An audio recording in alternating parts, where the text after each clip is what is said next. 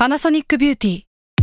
มากกว่าเครื่องเป่าผมด้วยนาโนอีเทคโนโลยีล่าสุดที่จะเปลี่ยนทุกประสบการณ์ที่คุณเคยมีนาโนอีมอยส์เจอร์พลัสเพิ่มความชุ่มชื้นให้เส้นผมหลังใช้งานมากขึ้นถึง 18 เท่า พร้อมชะลอการเฟดของสีผมสำหรับคนชอบทำสีผม ดูแลความชุ่มชื้นทั้งเส้นผม หนังศีรษะและผิวคุณ Panasonic NA0J มีเทคโนโลยี nanoe ที่ care only you Salmon Podcast มัน สด อร่อย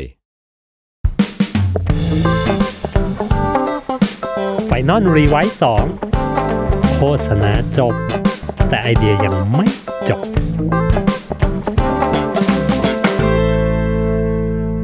สวัสดีครับผมกลับมาพบกันอีกครั้งกับ Final r e w i 2 Podcast โฆษณาจบ แต่ไอเดียยังไม่จบจ้า ใน EP นี้เนี่ยครับก็ผมอยากจะมาชวนทุกคนคุยกันในเรื่องของไอเดีย ที่มันเกิดมาจากความเนิร์ดความคลั่งไคล้ข้อมูลต่างๆ บางทีอาจจะเป็นข้อมูลด้านวิทยาศาสตร์ บางทีอาจจะเป็นข้อมูลด้านจิตวิทยาข้อมูลนู่นข้อมูลนี่ที่มันไม่เกี่ยวกับสายงานของเราเลย ไม่เกี่ยวกับสายงานด้าน marketing ด้านโฆษณาอย่างพวกเราเลย ใครจะไปนึกนะว่าแบบองค์ความรู้ด้านแบบวิทยาศาสตร์ แบบข้อมูลจ๋าๆเลยเนี่ยวิทยาศาสตร์จ๋าๆเลย หรือแบบข้อมูลด้านการแพทย์จ๋าๆเลยนะฮะมันจะ turn ให้เรามาหยิบใช้เป็นไอเดียได้นะครับ ซึ่งอันนี้เป็นเป็นประสบการณ์ตรงจากผมเองเลยคือ ตอนเด็กๆเมื่อเมื่อประมาณแบบ 10 ปีที่แล้วเนาะฮะก็เเริ่มทำงานเริ่มทำงานปีแรกๆนะครับปีแรก ๆ พี่เขาก็ให้โจทย์มา ตอนนั้นจำได้ว่ามันเป็นโฆษณาโฟมล้างหน้าตัวหนึ่งนะครับ ที่จุดขายของมันคือเหมือนทำมาจากส่วนผสมจากธรรมชาติเลย ไม่มีสารเคมีเจือปนเลยนะครับ ก็คือแบบเป็นธรรมชาติเพียวล้วนๆเลยนะครับเขาก็ให้โจทย์มานะครับ ทุกคนเราทุกคนครีเอทีฟก็แยกย้ายกันไปคิดนะครับ คือแน่นอนเนาะพอพูดถึงแบบเอ้ยสารสกัดจากธรรมชาติ เราก็พยายามหาประเด็นพูด หาวิธีการพูดว่าเฮ้ยจะพูดยังไงว่าเฮ้ยเนี่ยมันมาจากสารสกัดธรรมชาติจริงนะ มันดีต่อผิวหน้าคุณจริง ๆ นะ ซึ่งผมเองก็ลองหาไอเดียแบบนู้นลองหาไอเดียแบบนี้หาแบบมุมพูดแบบนู้นแบบนี้ไปเรื่อย ๆ แล้วไปเจออยู่มุมหนึ่งครับ ก็เกิดจากความเนิร์ดของตัวเองเนี่ยแหละที่ ก็ไปไล่ดูฉลากข้างแพ็กเกจนะว่าเอ้ยมันมีนู่นมีนี่มีนั่น ทีนี้ก็เลยลองไปเทียบกับของคู่แข่งนะครับ ของแบบโฟมล้างหน้าเจ้าอื่นๆนะที่มันเป็นมีสารเคมีปกติอะไรเงี้ย แล้วผมก็ดูฉลากดูส่วนผสมว่าเฮ้ยมันมีสารนี้มันมีสารนี้มันมีสารนี้ ตอนนั้นมันเกิดไอเดียขึ้นมาตรงที่ว่าเฮ้ยไอสารผสมที่มันอยู่ในในตัวโฟมล้างหน้า มันเอาไปทำอะไรบ้างวะนะนอกจากเอามาทำโฟมล้างหน้าแล้วเนี่ยมันเอาไปทำอะไรบ้างวะ ผมก็ไล่หาทีละตัวนะว่าเฮ้ยตัวนี้สารตัวเนี้ยเอาไปทำอะไรได้บ้างนะสารตัวนี้เอาไปทำอะไรได้บ้าง ที่เป็นของของคู่แข่งที่มันมันใช้สารเคมีนะปรากฏว่าไปเจอสารอยู่ตัวหนึ่งนะครับที่มีอยู่ในโฟมล้างหน้า และนอกเหนือจากอยู่ในโฟมล้างหน้าเนี่ยมันไปอยู่ในน้ำยาถูพื้น มันไปอยู่ในผงซักฟอก มันไปอยู่ในแบบ สิ่งที่เราคิดแล้วเราจินตนาการว่าเฮ้ยถ้ามันเคยอยู่ในน้ำยาถูพื้นน้ำยาขัดเคลือบเงาพื้นเนี่ย แล้วมันมาอยู่บนหน้าเรามันยืยมันแบบมันมีความอีอยู่ประมาณหนึ่งนะ แล้วก็ไปเจอสารอีกตัวหนึ่งว่าเฮ้ยนอกจากอยู่ในโฟมล้างหน้าแล้วเนี่ย มันไปอยู่ในแบบ ผมจำไม่ได้แล้วตอนนั้นมันอยู่ในเหมือนจะอยู่ในน้ำยาอะไรสักอย่างที่ที่มันพูดออกมาแล้วมันดูไม่เป็นมิตรต่อหน้าครับ หลังจากนั้นผมก็เลย ได้ไอเดียตรงนี้มาแล้วก็เอาไปเล่าให้พี่เขาฟังนะว่าเฮ้ยพี่วิธีการพูดประเด็นของของงานตัวนี้คือจะบอกว่าเฮ้ยแน่ใจได้ยังไงว่าโฟมล้างหน้าที่คุณใช้อยู่อะสารที่ใช้มันดีต่อหน้าจริงนะผมก็บอกว่าเฮ้ยทำเป็นหนังง่ายๆเลยวันช็อตง่าย ๆ ว่า สารตัวนี้มีอยู่ในโฟมล้างหน้าตัวนี้ และนอกเหนือจากอยู่ในโฟมล้างหน้าตัวนี้ แล้วกล้องก็ค่อย ๆ กว้างขึ้นนะมันอยู่ใน น้ำยาเคลือบพื้นนะครับ แล้วก็ตบเข้าลายว่าเฮ้ยใช้โฟมล้างหน้าที่เป็นส่วนผสมจากสารสกัดจากธรรมชาติเพียวๆดีกว่านะครับจำได้ว่าตอนที่เล่าไอเดียเนี้ยให้ทุกคนฟังนะครับ พี่ๆฟังคือตอนนั้นผมเป็นเด็กใหม่มาก เพิ่งจบมาปีแรกแล้วก็แบบคือคิดงานมันมันมันก็จะคิดแบบเด็กๆนะก็คิดแบบเด็กๆทั่ว ๆ ไป เวลาไปคุยงานกับพี่เขาก็จะโดนยิง สมมุติคิดไปสิบสิบกว่าไอเดียเงี้ย ส่วนใหญ่จะไม่ค่อยได้ใช้หรอกนะ ส่วนใหญ่ก็จะเป็นไอเดียของของพี่ๆเขานะ แต่ครั้งนั้นเป็นครั้งแรกที่ไอเดียเนี้ยพอเล่าให้ทุกคนฟังไปพวกพี่ๆเขาไม่มีแก้อะไรเลยนะครับ แล้วทุกคนแบบเชี่ยดีว่ะ แล้วก็หยิบเอาไอเดียเนี้ยไปไปขายลูกค้าแบบทั้งก้อนนั้นเลยนะครับ มันเลยเป็นความภาคภูมิใจของเด็กที่ทำงาน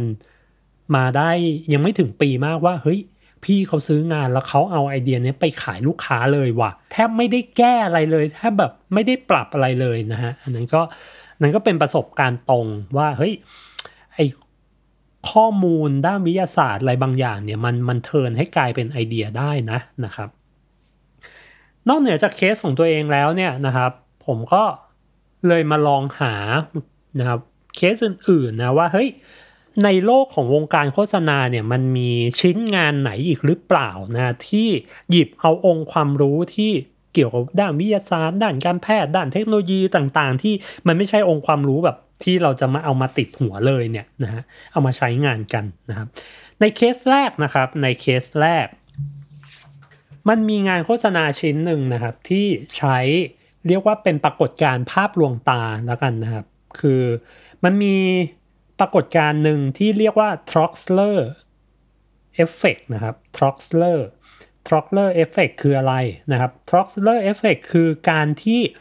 เราจ้องไปที่จุดจุดหนึ่งนะครับ จ้องไปที่จุดจุดหนึ่งแล้วใช้เวลาสักพักหนึ่งเนี่ย environment รอบๆ จุดนั้นเนี่ย มันจะหายไปนะครับ แล้วมันจะทำให้เราเห็นแค่จุดนั้นจุดเดียวนะครับ อันนี้เรียกว่าปรากฏการณ์ Troxler Effect นะครับ ซึ่งเราก็จะเห็นพบได้ทั่วไปในพวกแบบภาพลวงตาต่างๆ ที่เวลาแบบเพื่อนๆเขาแชร์กันอะไรเงี้ยที่แบบจ้องไปล้วไอ้จุดรอบๆจะหายไปเราเห็นแต่จุดนี้จ้องจุดนี้รูปอีกสองจุดจะหายไปนะทีนี้เนี่ยไอ้ไอ้ไอ้ Troxler Effect เนี่ยมันก็ถูกเทิร์นเป็นงานนะครับ เดี๋ยวก่อนก่อนที่ผมจะไปเล่าตัวตัวชิ้นงานเนี่ย ขอเล่าไอ้ตัว Troxler Effect เพิ่มขึ้นอีกนิดหนึ่งนะครับว่าจริง ๆ แล้วไอ้ Troxler Effect เนี่ยมันค้นพบเมื่อประมาณปี 1804 นะครับ คริสตศักราช 1804 นะครับ โดยนักฟิสิกส์ชาวสวิสนะครับ ชื่อคุณอิกนัสพอลไวทัลทรอกเลอร์นะครับ ก็คือเอาชื่อคุณทรอกเลอร์เนี่ยมามาใช้เป็นชื่อของ ของปรากฏการณ์นี้นะครับคุณทร็อกเลอร์ได้ค้นพบว่าเฮ้ยเมื่อสายตาเราเนี่ยจับจ้องไปที่จุดใดจุดหนึ่งนานๆเนาะเซลล์รับแสงในดวงตาของเราเนี่ยที่มันจะเรียกว่าเซลล์รูปเอ่อรูปแท่งแล้วก็รูปกรวยนะฮะมันจะทำการปรับตัวเองนะครับที่อยู่ในดวงตาเราเนี่ยแล้วทำให้เราอะโฟกัสนะไปที่จุดจุดนั้น จุดที่เราจ้องไปอยู่นานๆเนี่ยแล้วมันจะทอนการรับภาพในบริเวณอื่น ลงไปนะครับ แล้วไปหลอกให้สมองของเราเนี่ยมองเห็นแต่จุดจุดนั้นครับ แล้วทำให้เรามองไม่เห็นไอ้บริเวณรอบๆไปเลย บริเวณรอบๆ สมองเราจะไม่รับรู้ว่ามันมีอยู่เลยนะครับ อยู่ดีมันก็หายไปเลย ตาและสมองเราจะไปโฟกัสอยู่ที่จุดจุดนั้นจุดเดียวนะนี่คือ Troxler ทีนี้เมื่อปี 2014 นะครับ 2014 ก็มีครีเอทีฟอยู่ทีมหนึ่งนะครับ ได้รับโจทย์มา จากผลิตภัณฑ์นะครับผลิตภัณฑ์ทำความสะอาดเสื้อผ้านะครับก็เหมือนแบบพวกผงซักฟอกบ้านเรานั่นแหละนะฮะทีเนี้ยจุดขายของผงซักฟอกนี้เมื่อปี 2014นะครับเขาก็จะพูดว่าเป็นผงซักฟอกที่ซักให้สะอาดนะโอ้โหพอบอกโจทย์มาอย่างนี้จากทางลูกค้าเฮ้ย คุณไปทำโฆษณามาหน่อยว่า พูดว่าผงซักฟอกเราซักแล้วสะอาดนะฮะในปี 2014 คุณคิดภาพดูว่า เฮ้ย โอ้โห โลกของการทำโฆษณาผงซักฟอกอะ่ะมันมันทำมาแล้วแบบช้ำแล้วช้ำอีกช้ำแล้วช้ำอีกทุกคนพูดเรื่องความสะอาดหมดนะใครก็พูดเรื่องความสะอาดจนมีบางปีที่บรีสเนี่ยเขาชิฟตัวเองไปแล้วว่าเฮ้ยเราไม่พูดแล้วว่าว่าสะอาดแต่ว่าเราจะ encourage ให้คนแบบยิ่งออกไปเลอะ ก็ยิ่งได้เยอะประสบการณ์ แล้วก็ไปเลอะไปไม่ต้องห่วงเพราะเดี๋ยวเราจะทำให้เสื้อผ้าสะอาดเอง คือแบรนด์อื่นเขาพูดไปไกลมากแล้วแต่แบรนด์ Persil นะครับ Persil บอกว่าเฮ้ยอยากอยากโฆษณาบอกว่าเฮ้ยของเราซักผ้าสะอาดมากนะครับ อย่างที่บอกครับว่าว่ามันช้ำมาก หลายครั้งที่เราเจอโจทย์แบบนี้แล้วรู้สึกว่าเฮ้ยประเด็นพูดหาใหม่ไม่ได้ละนะ หรือ RTB ที่มาซับพอร์ตเนี่ยว่ามันซักและสะอาดมากเนี่ย มันมี RTB อะไรปะวะ มันมีสารเคมีอะไรตัวใหม่ปะวะที่แบบโลกยังไม่เคยรู้มาก่อน จะเอาจุดนั้นมาชู ปรากฏว่าไม่มีอีกนะฮะ เพราะฉะนั้นประเด็นพูดก็หาใหม่ไม่ได้ RTB มาซับพอร์ตก็ไม่ได้มี มีอยู่วิธีหนึ่งที่ครีเอทีฟมักจะใช้นะครับ ในการแบบทำไอเดียที่มันเก่ามันช้ำแล้วเนี่ย ให้มันรู้สึก fresh ขึ้นมา ก็คือการเอา execution เข้าข่ม เฮ้ยในเมื่อมันหาจุดใหม่อะไรใหม่ไม่ได้เลย ถ้างั้นเราใหม่ที่ execution แล้วกันวะ จุดพูดเหมือนเดิมแต่ execution เอาให้ใหม่เลยนะครับ อันนี้นะครับเอเจนซี่ก็คือทาง DDB ของเม็กซิโกนะครับครีเอทีฟชื่อว่าคุณอัลโดมูริโยนะครับแล้วก็คุณเซจิโอเซจิโอลามิเลสนะครับเขาก็เอาเทคนิคเนี้ยเขาก็เอาไอ้องค์ความรู้ไอ้ Troxler Effect เนี่ยครับคือการจ้องไปที่จุดใดจุดหนึ่งแล้ว แล้วบริเวณรอบๆมันหายไป เขาเอาตรงเนี้ยมาทำเป็นไอเดียโฆษณานะครับ สิ่งที่เขาทำก็คือเขาทำเป็นซีรีส์ของ Print Ad นะฮะที่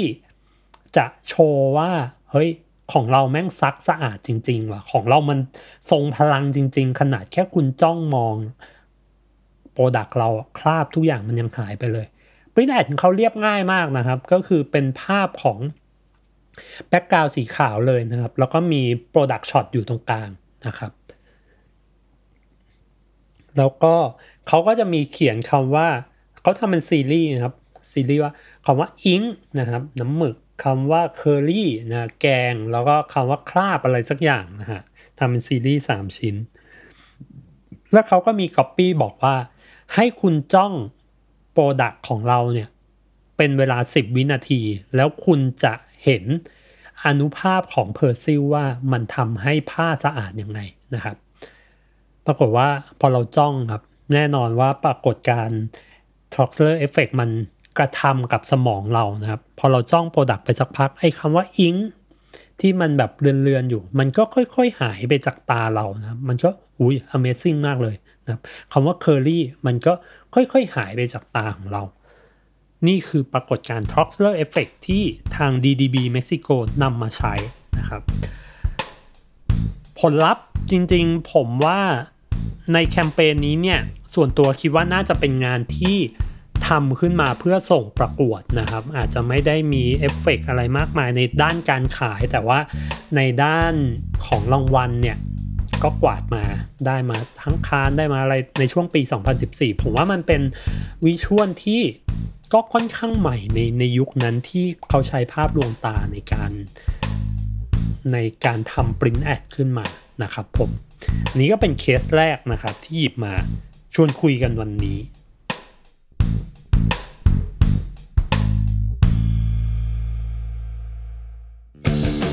สวัสดีครับ ผมทอมจักรกฤต โยมพยอม host รายการ Survival Trip เที่ยวนี้มีเรื่องในเครือ s t a l m o n Podcast ครับแม่คุณผู้ฟังครับ นี่ พูดไปก็จะหาว่าโฆษณา แต่นี่คือรายการผมเองครับ อยากจะชวนทุกคนมาฟังกันครับผม รายการ Survival Trip เที่ยวนี้มีเรื่องพอดแคสต์ที่จะพาไปพูดคุยกับผู้ประสบภัยทางการท่องเที่ยวครับ ถึงแม้ว่าเรื่องนั้นนะครับอาจจะทำให้ทริปหมดสนุก แต่ว่าก็ได้เรื่องจุกๆกลับมาเล่าสู่กันฟังไอ้ยะใครที่กำลังจะวางแผนไปเที่ยวนะครับนี่มาเลยมาฟังกันเลยครับเผื่อจับพลัดจับผลูเจอเหตุไม่คาดฝันเกิดขึ้นกับคุณ คุณจะได้ทำตัวถูกครับ ติดตามได้เลยครับ ทุกวันพฤหัสบดีทุกช่องทางของ s ซ l m o n Podcast ครับ Survival Trip เที่ยวนี้มีเรื่องกับทอมจากกรีฑโยมพยอม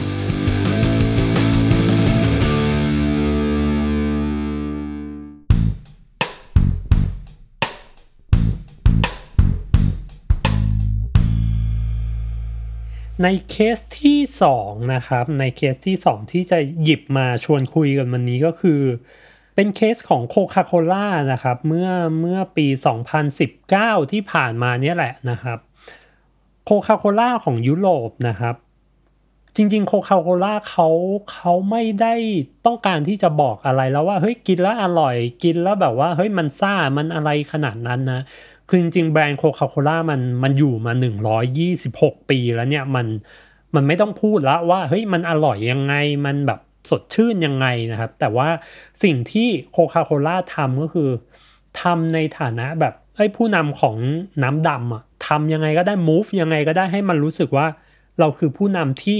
move ไปข้างหน้าอยู่ตลอดเวลา ในปีที่ผ่านๆมานะครับโคคาโคล่าก็จะใช้วิธีการแบบ คุณเห็นโลโก้เนี้ย คุณก็จำรสชาติของมันได้ คุณก็แบบนี่คือรสชาติของความสดชื่นที่ทุกคนคุ้นเคยนี่คือรสชาติของความแบบสิ่งที่ทุกคนต้องแบ่งปันกันนะฮะทีนี้พอมันทำมาเรื่อยๆเนี่ยมันก็เริ่มตันละนะมันก็เริ่มแบบเออแล้วเราจะขยับไปข้างหน้าต่อไปยังไงดีวะนะฮะแบบเฮ้ยจะ move ยังไงให้มันสมกับความเป็นความเป็นแบบผู้นำของ ของน้ำดื่มแบบโคคาโคล่าแบบนี้นะครับ เพราะฉะนั้นสิ่งที่เขา brief นะครับทางเอเจนซี่เดวิดนะครับก็คือเฮ้ยทำยังไงก็ได้เพื่อให้คนเนี่ย remind ถึงตัวโคคาโคล่านะครับหรือ remind ถึงรสชาติ remind ถึงแบบ sense ของความเป็นโคคาโคล่านะครับก็ brief ไปทางเอเจนซี่ที่ชื่อว่าเดวิดนะครับเดวิดครีเอทีฟคือคุณแอนดี้ทามาโยนะครับแล้วคุณอเล็กซ์อเลนนะครับ บีฟมาอย่างเงี้ยว่าเฮ้ยทำไงก็ได้ให้เราสร้าง feeling ความแบบระลึกถึงตัวโคคาโคล่าขึ้นมาให้ได้ แล้วก็ฝังมันเข้าไปให้ได้ให้อยู่ในหัวของคอน sumer นะครับ ทั้งสองคนเลยทำ print ad ที่เราสามารถได้ยินเสียงได้นะครับทำไม print ad ที่มันเป็นภาพนิ่งเราถึงสามารถได้ยินเสียงได้นะครับ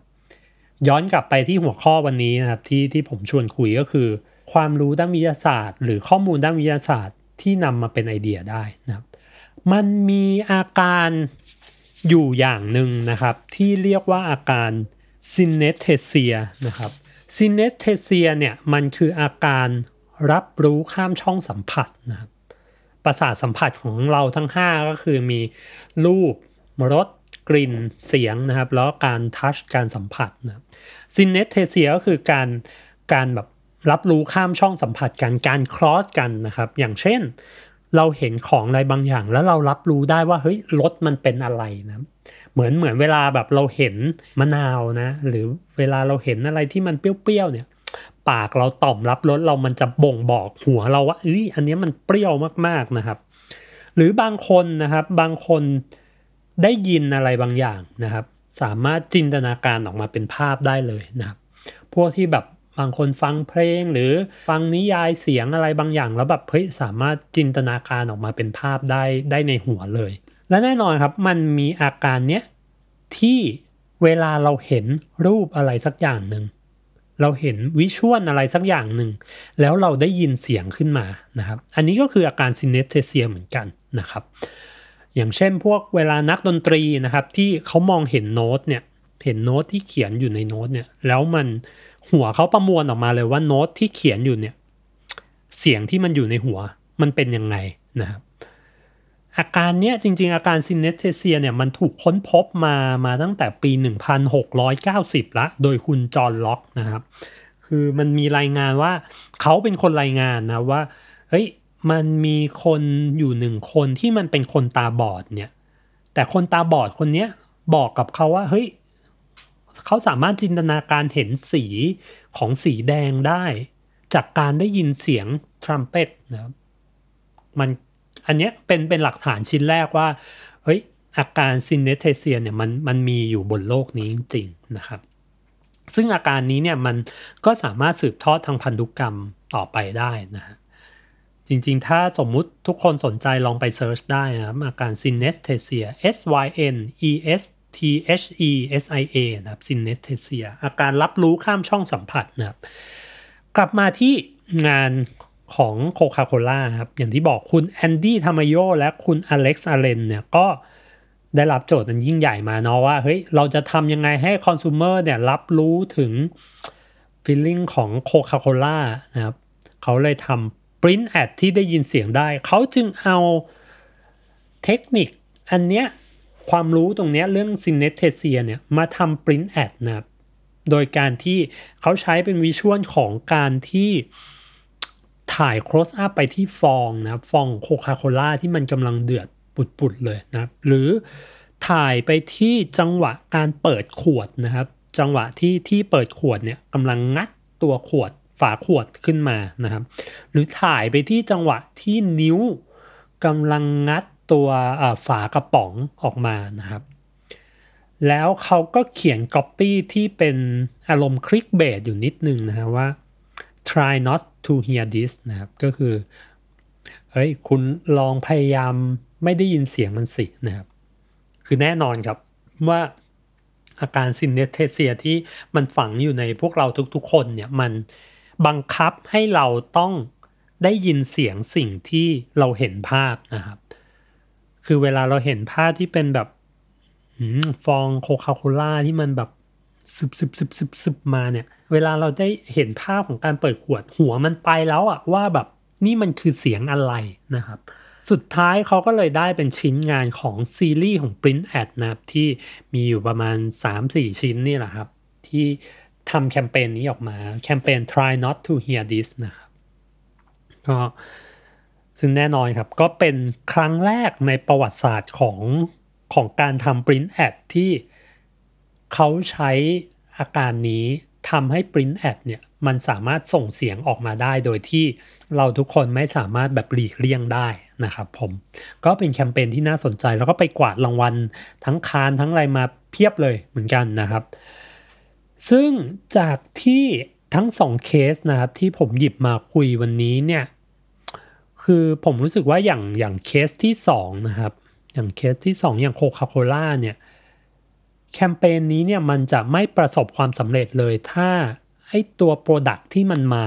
มันไม่ใช่โคคาโคล่ามันไม่ใช่สิ่งที่